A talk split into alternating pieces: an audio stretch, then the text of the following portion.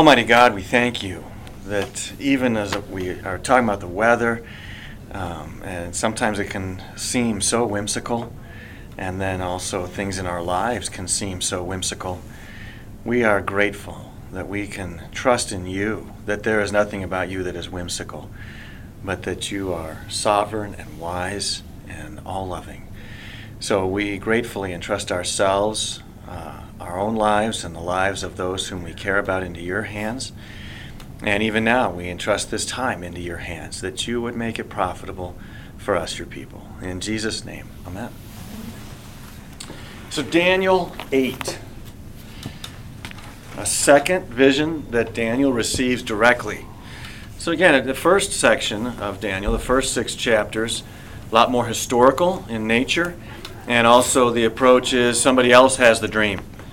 Nebuchadnezzar has a dream that then Daniel interprets, or there's the writing on the wall and Daniel interprets, and things of that nature. But now, these two times in a row, Daniel has received the vision directly, and, uh, and so he's talking about it. Notice in the first one, chapter 7, verse 1, it was when Belshazzar had been king, it was in his first year of being king.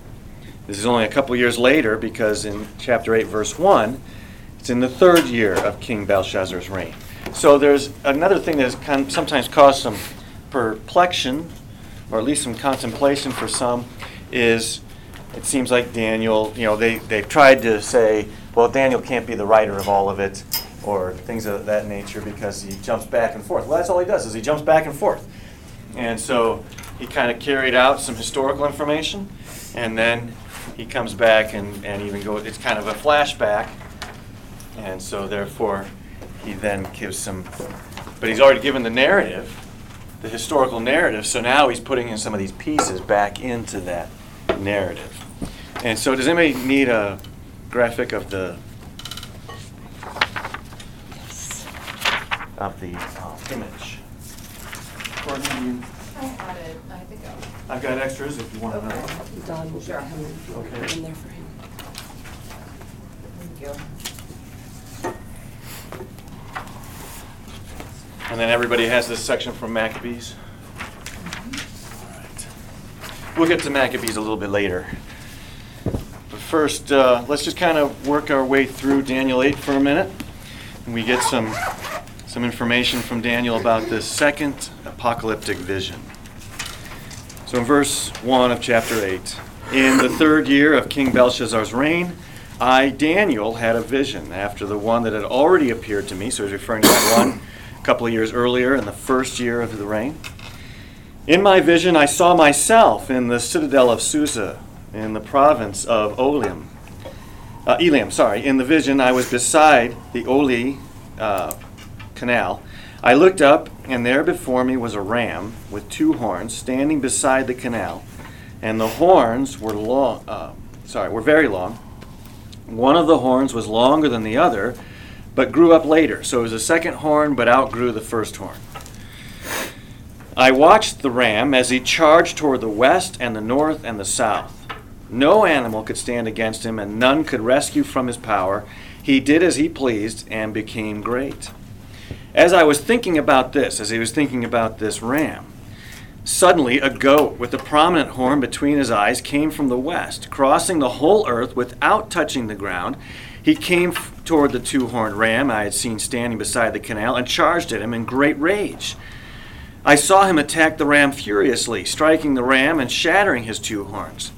The ram was powerless to stand against him. The goat knocked him to the ground and trampled on him, and none could rescue the ram from his power. And the goat became very great, but at the height of his power, his large horn was broken off, and in its place, four prominent horns grew up toward the four winds of heaven. Out of one of them came another horn, which, was, which started small, but grew in power to the south and to the east and toward the beautiful land. You can actually pause there for a minute and leave that last horn to just kind of hang out there for a minute. And let's return to, uh, to our chart here, the image that started with Nebuchadnezzar's dream in chapter 2.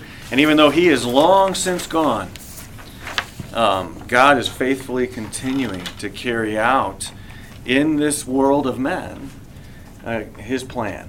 And remembering that uh, just a key fundamental piece to understanding this is that God is preparing the world for the coming of his son. And so it's a perfect Advent theme, even though Daniel is rarely preached on in Advent. Um, it is God preparing us, preparing people, preparing the world for the coming of his son. And that is the same work the Holy Spirit continues to do today. Is preparing people for the coming of his son. And that's what he does. So as you can see there, now we got the vision in chapter 8, the ram and the goat, and how they line up with the bear being the chest and the arms of silver and the Medo-Persian Empire. And then the goat, which comes second and obviously uh, horrifically, I mean devastatingly defeats the Medo-Persian Empire. And that's the goat that tramples the ram. Nobody could do anything to stop him, to rescue the Medo-Persian kingdom from from uh, the second kingdom, Greece, the goat, who is also known as the leopard. As you recall, the leopard, we'll refer to this again, but I'm just going to give you a heads up. The leopard had four heads, and now we've got a goat with four horns, and the symmetry there is important, uh, just to kind of keep that in mind. And then, uh, and so that's you know the second vision doesn't even doesn't even include the terrifying beast or what we know to be Rome. So those are kind of things we're looking at. So the where does where does uh, Daniel see himself in this vision?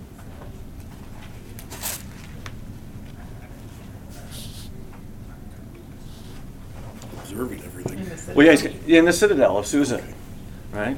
The citadel of Susa. The, that's the we know in other places in Scripture. For example, in Esther, refers to the citadel of Susa and Artaxerxes, and that proclamation. You know, because you have that whole scenario going on with Mordecai being um, being addressed and, and having Haman seeking to kill him.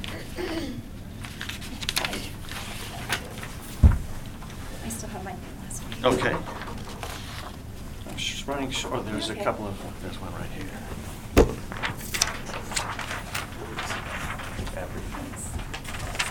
Perfect. Um, so Queen Esther, Mordecai, you had Haman trying to dis- destroy all the Jews. Um, as we know throughout history, once God chose Abraham to be the father of nations, and then that whole lineage through Abraham down through the years, the Israelites being in Egypt and then coming out and taking the land of the Canaanites, Hittites, Perizzites, Hivites, all those groups of people, um, they have been, I mean, they have just had the bullseye on them over and over and over again. Whether it be Nebuchadnezzar, whether it be his grandson Belshazzar, whether, it, I mean, it's just, the Jews are always under fire. And now, again, we're going to see where they come under fire. Again, even in the book of Esther, where, where uh, Mordecai, a Jew who has overheard this plan of Haman's to wipe out the Jewish people again, all throughout the 127 provinces of this great, great nation, kingdom. And so, um, but what we have is another explanation where God is faithful. Another scenario where God preserves for the coming of the Messiah, preserves and prepares, prepares people. But so you have again the city of um, Citadel of Susa comes up numerous different times as kind of a um, a central location of power among men. So it's one of these central places of power among men. And he's there beside the Ulai Canal. And so one of the things that we recognize is that Daniel is saying there's real places here. I mean, it's this vision, while he's going to talk about goats and rams and you know goats going along the ground without actually touching the ground. I mean, there's some pretty spectacular things included in this vision, and yet he's saying, "But I was right here in the city. I was right next to the canal. I mean, this is a real place and real times." And so there's the, the combination of those things.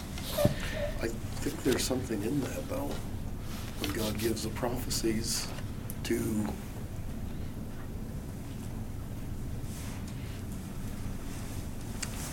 well, like when he gave the prophecy to Pharaoh that Joseph interpreted, Mhm.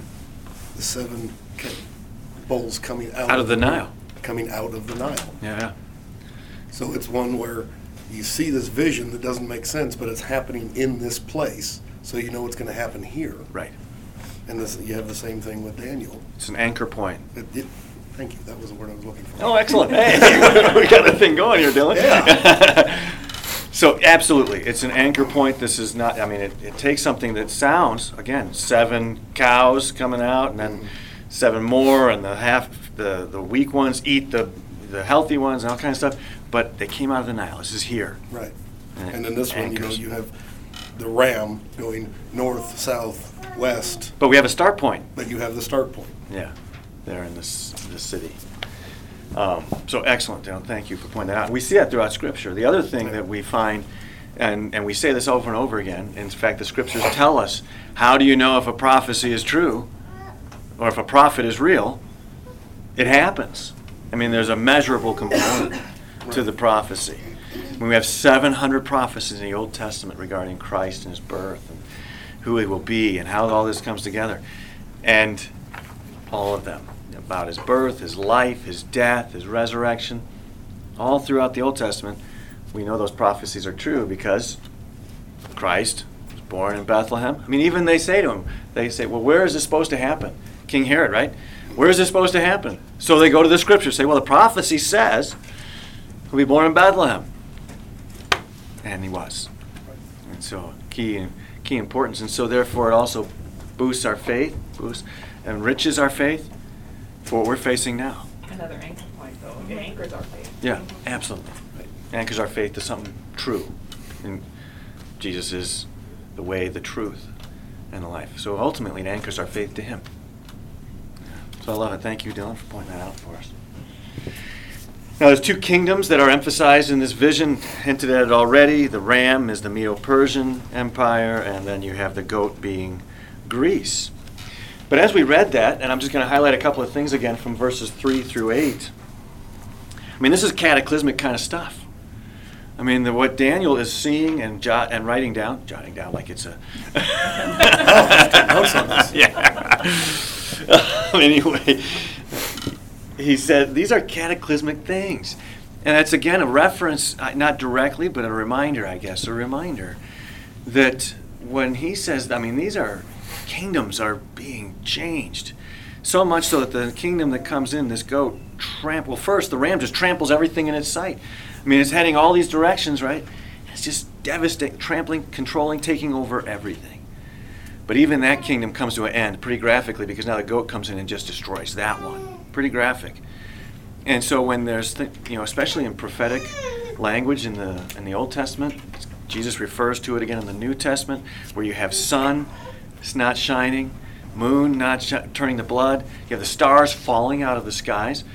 Well, I don't know. I mean, it's been a few days since, since without clouds, but I think the stars are still in heaven. I mean, we, we still look up there, and there's still stars in the constellations. So does that mean the scriptures were wrong? Because we've had several instances already when the stars should have fallen. But the stars aren't the stars, they're people. They're the rulers. Exactly, Mary. And interestingly enough, this is an important thing for us as Bible scholars to keep in mind. In the days of creation, what does God say when He puts the sun and the moon and the stars in the heavens? They are rulers. They rule the day and the night, the seasons. He refers to them. He says, "I'm putting these here as rulers of the days and things." And and so, from God's perspective, He's going to refer to sun, moon, and stars in this ruler thought again and again and again. Now, the days of creation, I mean, He's talking about the literal stars and moon and, and sun that He put in the heavens, but there's a ruler attached to it, a ruler idea attached to those. So now, whenever God refers to him later on as falling, as Mary pointed out, it's rulers falling. And so, even in this dream, right, Nebuchadnezzar chapter 2, you have this great statue, but eventually there's going to be a boulder that comes and all of them. So, one ruler, one kingdom after another, they all end. But then there will be a kingdom that never ends. Well, that's what Isaiah says about Jesus, right? The prophecy is that he will have a kingdom without end. Changes in, in authorities can be, I mean, world changing. There's, I mean, that's the idea here. Cataclysmic event changes the entire world. If the sun, moon, and stars weren't shining anymore, change the entire world. When you have rulers like this and their kingdoms come to an end, changes the entire world. Don. Well, I just, I think it's fascinating behind the scenes too, because we see it in Daniel where, um, Michael fought the prince of Persia for what, twenty-one days or something. And when he said, he says here in verse ten that, um, and it grew up, and it grew up to the host of heaven. So we know he's talking about angelic, the spiritual warfare and the battles in the heavenly, heavenly realms are probably as great as what happened on the earth. And you see that in Ezekiel with, he says, son of man, speak to this Gog, prince of Rosh, Meshech, and Tubal. Who's Gog? He's, he, it's, it's a, some kind of demonic force behind these, these scenes, this heavenly battles, and even in the book of Revelation with the great dragon, it's speaking of the, the heavenly host and the battles that take place. Yeah, don't see. and even even uh, Paul references that in Romans, right? Our That we struggle is not don't. Flesh and blood. Yeah, our battle is not against flesh and blood. Powers. So always, I mean, we can't, and that's another anchor point for us, is even though Daniel's going to anchor this to a real time and place scenario, there's there are things happening that we can, we don't see necessarily. And again, Don references uh, this point in the next upcoming chapters where Daniel's been praying. Mean, he's just seeking God for some counsel and wisdom and interpretation. And, and Daniel now, maybe he's gotten a little impatient over the years because he usually asks and he gets the answer. You know, he had to wait 21 whole days. I mean, um, and so when the angel shows up, Daniel's like, I expected you a little sooner, you know. And his answer is, I was fighting demonic forces and I could not break through. I mean, we're getting a little, you got, you got me all fired up now here, Don. could not break through until Michael the archangel came and entered the battle. And I mean, this is, this is real. We may not see it necessarily. And sometimes our lenses are, are there's all what's here right in front of me right now. It's all we see. And yet God says, there's so much you don't see. So much going on that you don't know about, including the fall and rise of kingdoms that God is in, in, in making happen. And so, so much to keep in mind. And it reminds me of something we talked about earlier in Daniel that, you know, if it, sometimes things in our lives are seriously overwhelming. The circumstances we find ourselves in, just like Shadrach, Meshach, and Abednego, right? Going into the furnace. Daniel going into the lion's den. And yet, God is with them always, and He's with us always. And all, all of them testify that we know that there's something else going on that we don't see. And so, that's also, Don, thanks for bringing that up for us. So much going on. And there are battles happening that we know nothing about. But God is victorious. He's victorious through his son. And again, it's just so even in Revelations, you pointed out the dragon, right? Furious and terrible and all that kind of stuff. And it would certainly appear like that's what would be victorious, not uh, the Son of Man who was born as a baby in Bethlehem. And even we know this to be true from the way the scriptures tell us. Satan thought he had won. He thought he had finally been victorious. He had tried everything he could. And it was a much tougher battle with Jesus than it was with Adam and Eve. And with us, right? But but in the end, he said, Oh finally nailed him to the cross. And yet that was God's greatest victory through his son Jesus Christ.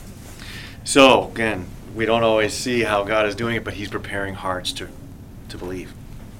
So these cataclysmic events, verses 3 through 8, um, you know, it's I looked up, and there before me was a ram. It had these two horns. It was also standing beside the canal, the same canal that Daniel was standing next to. The horns were long, but one of the horns was longer than the other, even though it grew up later. I watched this ram charge all over the land. Nothing could stand against it. But as I was thinking about this, right, Daniel, thinking about this, suddenly a goat shows up with a prominent horn between his eyes. He comes in from the west.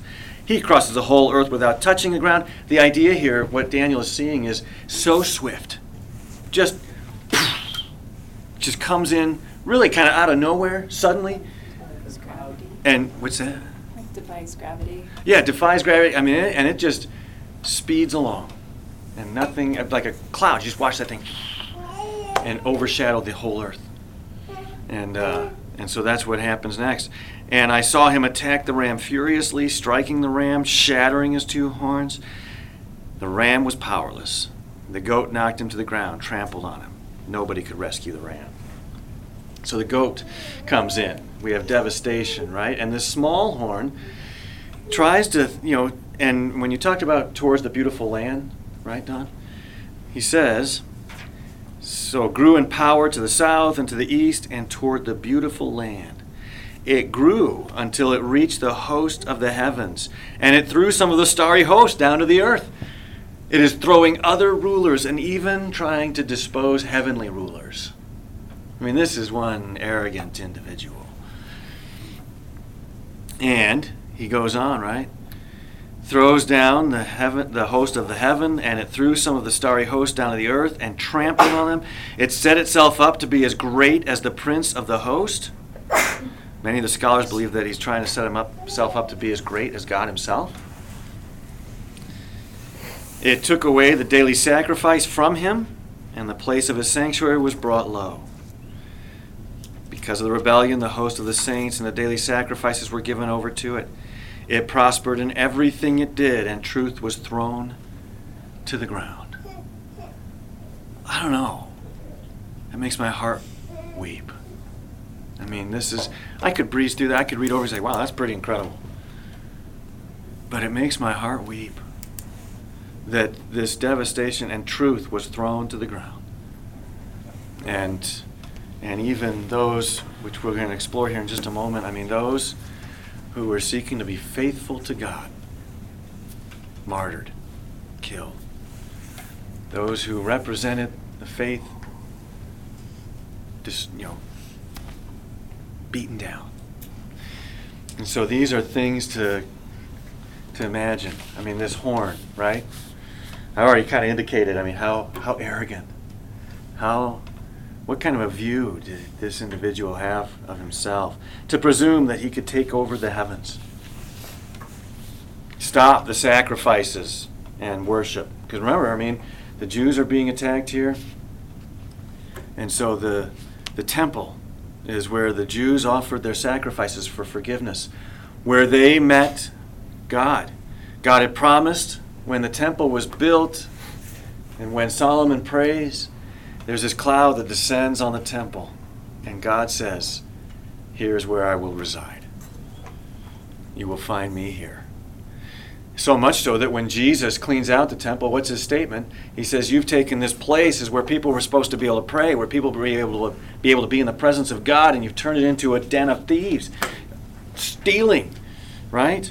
Stopping what was really meant to be a place of worship and offering sacrifices, receiving the promise of forgiveness. All these things were. And so this, this small horn thinks he can take over heaven. Almost reaches it, right?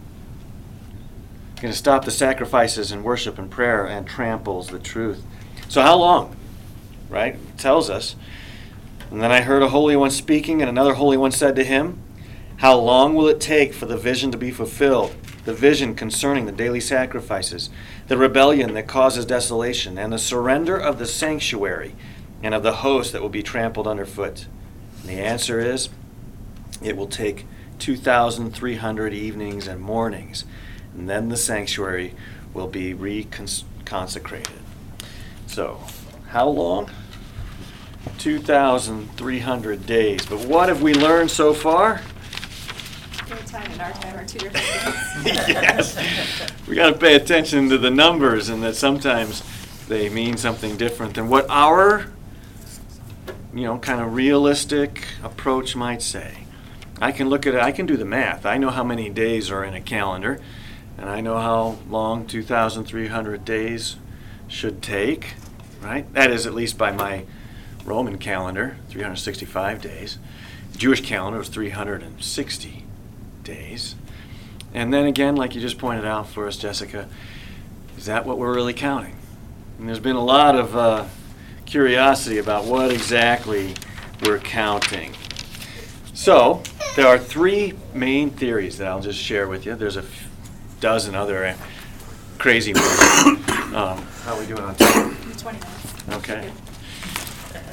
So, here's what we know.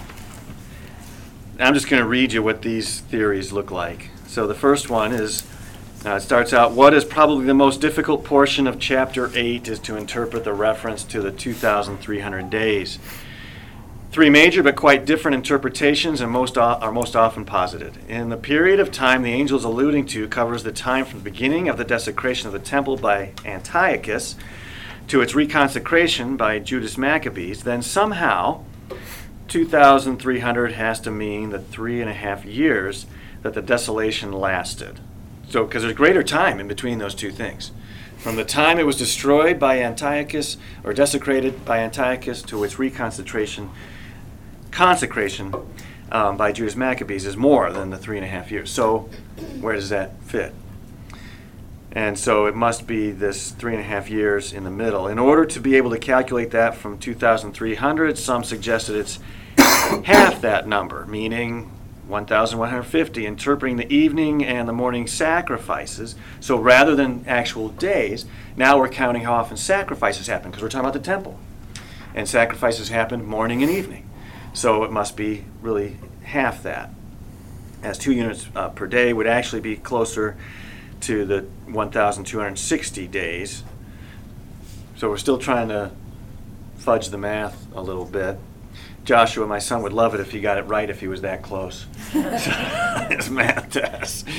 Um, am I speaking truth? Yeah. yeah. so, um, let's see. Historian Josephus, as you are, I think we've mentioned before, Josephus was Jewish, but he was brought, I mean, he's taken captive at first and then brought on as a Roman historian. So he's writing it from the Roman perspective as a Jew.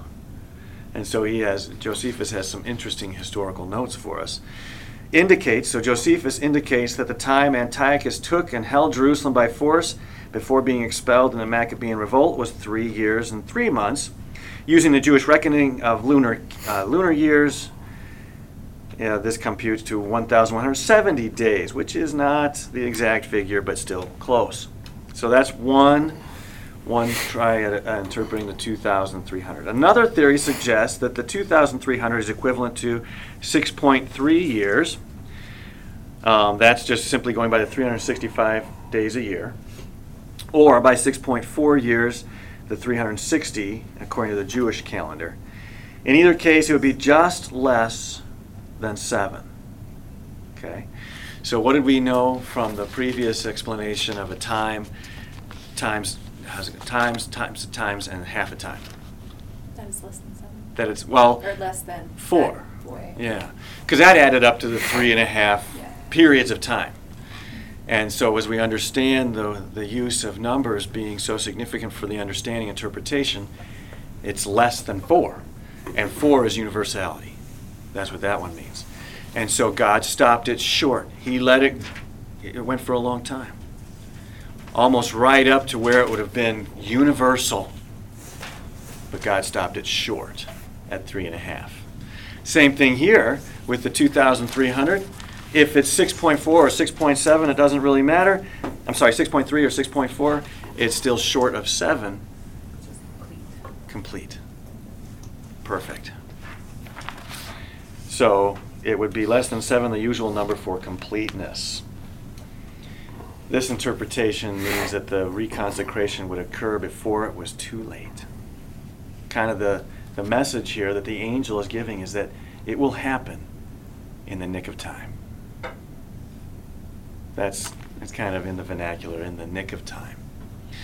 And and so well, sometimes even in our own personal application, right? We're waiting, we're waiting, we're waiting. But what God has demonstrated to us throughout the Old Testament and the New Testament, it's always in the nick of time. God always acts in the nick of time. What do we hear about the birth of Jesus?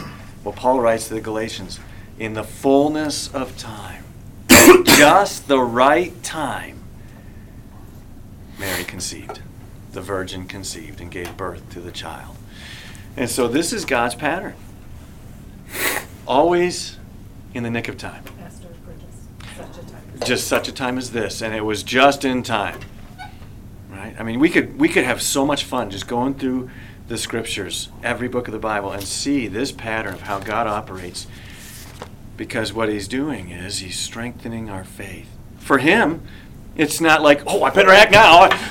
this this almost got away from me. It's He's got a plan. His ways are higher than ours. His thoughts are greater than ours. He has a plan. Jeremiah, he says, I have a plan. And in fact, he says to, you know, Paul writes, before the foundations of the earth, he knew how he was going to save and rescue us. So he has a plan. And and he never procrastinates, he never gets caught off guard. But for us, what he's revealing to us from our perspective is it will feel like, boy, that was close. That was just in the nick of time. And I believe that God does this in battles, as Don pointed out for us, in the heavenly realms, as well as in kingdom, kingdoms transferring from one to the next, as well as in our own personal lives. What does he do for Job? In the nick of time. Just before Job's faith was to crater. In the nick of time. And so, God is faithful. Even if it feels like anytime now, God. Anytime. Right? So, any, yeah. So this was one of the, one of the, this was one of the theories? One of the theories, yeah. Oh, okay, So- so you got other ones to go? There's through? one more. Okay. A third theory. So I've just given my I've given it away. With that explanation, I'm firmly rooted in camp number two. theory, theory number two. The third theory is that 2,300 stands for years, not days, as it does in other places like Ezekiel 4, uh, verse 6, and Numbers 14, verse 34. So even though there's this idea of, you know, he says morning and evening, really the, the way to understand this is years, not days. And, um, and so there are some theologians that are referred to primarily as dispensationalists, premillennial dispensationalists, who measure the starting date as 457 BC. Hopefully, these numbers are, if you need more numbers later, I can give them to you. Which is the announcement to rebuild the temple by the Persian king Artaxerxes. So, right now you have Nehemiah and Ezra living in the land of Artaxerxes, and he says, Go back and rebuild. Rebuild the wall, rebuild the temple. You have, um, as, um, just drew a blank. I'll come back to anyway. You have uh, the, the Zerubbabel um, as the priest, and he goes back to participate in the rebuilding of the wall and the temple in Jerusalem. So if you start there, the announcement to rebuild the temple of the Persian by the Persian king Artaxerxes, and then the concluded date of 1844 AD. Um, this was actually a popular interpretation by a group called the Millerites in the 19th century, and also now the Seventh Day Adventists, who they this is the interpretation that they cling to. They also believe that 144,000 is the limit to the number of people saved in heaven. And I think we passed that number a long time ago. So, My question is, if that's the limit, why are you telling anybody else? Yeah, right. Why- why tell anybody? Because they're figuring what the, actually, if we want to derail for a second, that we haven't reached Not a 144,000. penny to, apologies. Yeah, yeah, no, we- we haven't reached it. And from the Seventh day Adventist perspective, we have not reached the 144,000 true believers. And, and so they can, you know, obviously include themselves still in modern day that, and believe that others can still become part of that 144,000. It's rather convenient. Um, many times it is, Dylan, and they're not the only ones who latch on to the convenience. Because when we're waiting, In my sometimes. experiences with God, He doesn't do anything that's convenient for us. He does what's best for us. And he does what's right by his own character. Right. So I don't understand that. There's only 144. Oh, now we're- we really have derailed. They're gonna be really surprised when we show up. Yeah. Thanks, Jeanette. But if there's only that many, then you have to do something to be there to qualify. Right. Yes, you do. It's a works. Yeah. It's a work. Every other every other religion is a works-based religion. Because I'm like, um, that doesn't even out. No, in fact, some of it, as Dylan pointed out for us, some of the work is going door to door and telling people you can be part of the 144. Now, we know in Revelation that's where that reference comes from, the 144,000. We know that it's 12 times 12 times 10 times 10 times 10. Again, numbers. In apocalyptic, apocalyptic literature are super important to capture what we're talking about here. So we have the 12 tribes, we have the 12 apostles, times each other, right? 144 times 10 cubed is um, totally complete by the Trinity. And so it is the absolute complete number of all who believe in Christ. And that's, I would, you know, when I, I look at things a little bit different, but I would say if, get, get biblical or prophetic interpretation would always be, how did God do it before? So like, if we go through all like three hundred prophecies, and you could argue in the Old Testament about Jesus, they were very specific in nature. And a lot of them, if you read them, or say the people that were reading contemporary or shortly thereafter would say, oh, it could mean this or it could mean that. They were very specifically from the town he was born in to the circumstances of his birth. And I think that Daniel would be the same. And no, I mean, that's good biblical uh, I mean- interpretation, is we let Scripture I interpret mean, Scripture. obviously, like, even if you go into, into verse eight, so we have, a- they had this man that was one of the Greek generals, this Antiochus Epiphanes, or, you know, different ways to interpret his name, but he doesn't fit. I mean, he, he did go on and make a desolation, but he doesn't fit this guy, this little horn. He didn't come down one, he was appointed, you know, Alexander divided those lands up, we know, historical, with four kingdoms, so he didn't like he came down. He was already a ruler there, and he was a son of a ruler who was already there, so if you go into chapter um, nine, that he makes a covenant with many, so it talks about this man, this, in this time period, I, I- this sixty-two weeks or the, uh, this, this period of what is it, the, um, two thousand three hundred days, I think it ties directly, this is, this is the, this is a precursor to the book of Revelations, which is exactly the three and a half years, I think specific days. Every time in the scripture you see before, when God gives prophetics about something, it's very specific. I mean, obviously, there's symbolic things to give us clues, like Jesus used bread and fish and those type of things. Prophecy does the same thing, but there were very specific time periods, and to me, Antiochus doesn't even come close to fitting this horn. So, well, you brought up some things for us, Don, since we have four minutes left, I'm gonna have sorry. to screw, uh, scoot along here and point out some of the things that you just brought up for us in just kind of an outline format, if that's okay. Um, and, and what you brought up is important for us to keep in mind because we want Scripture to interpret Scripture. And then we see where it fits into historical rather than historical interpreting Scripture for us. Does that make sense? And it does. There is a tie in between Daniel and the book of Revelation because what we see in the book of Revelation is the defeat of the dragon when Christ dies on the cross. So there's there's significant things that have already taken place even in the book of Revelation.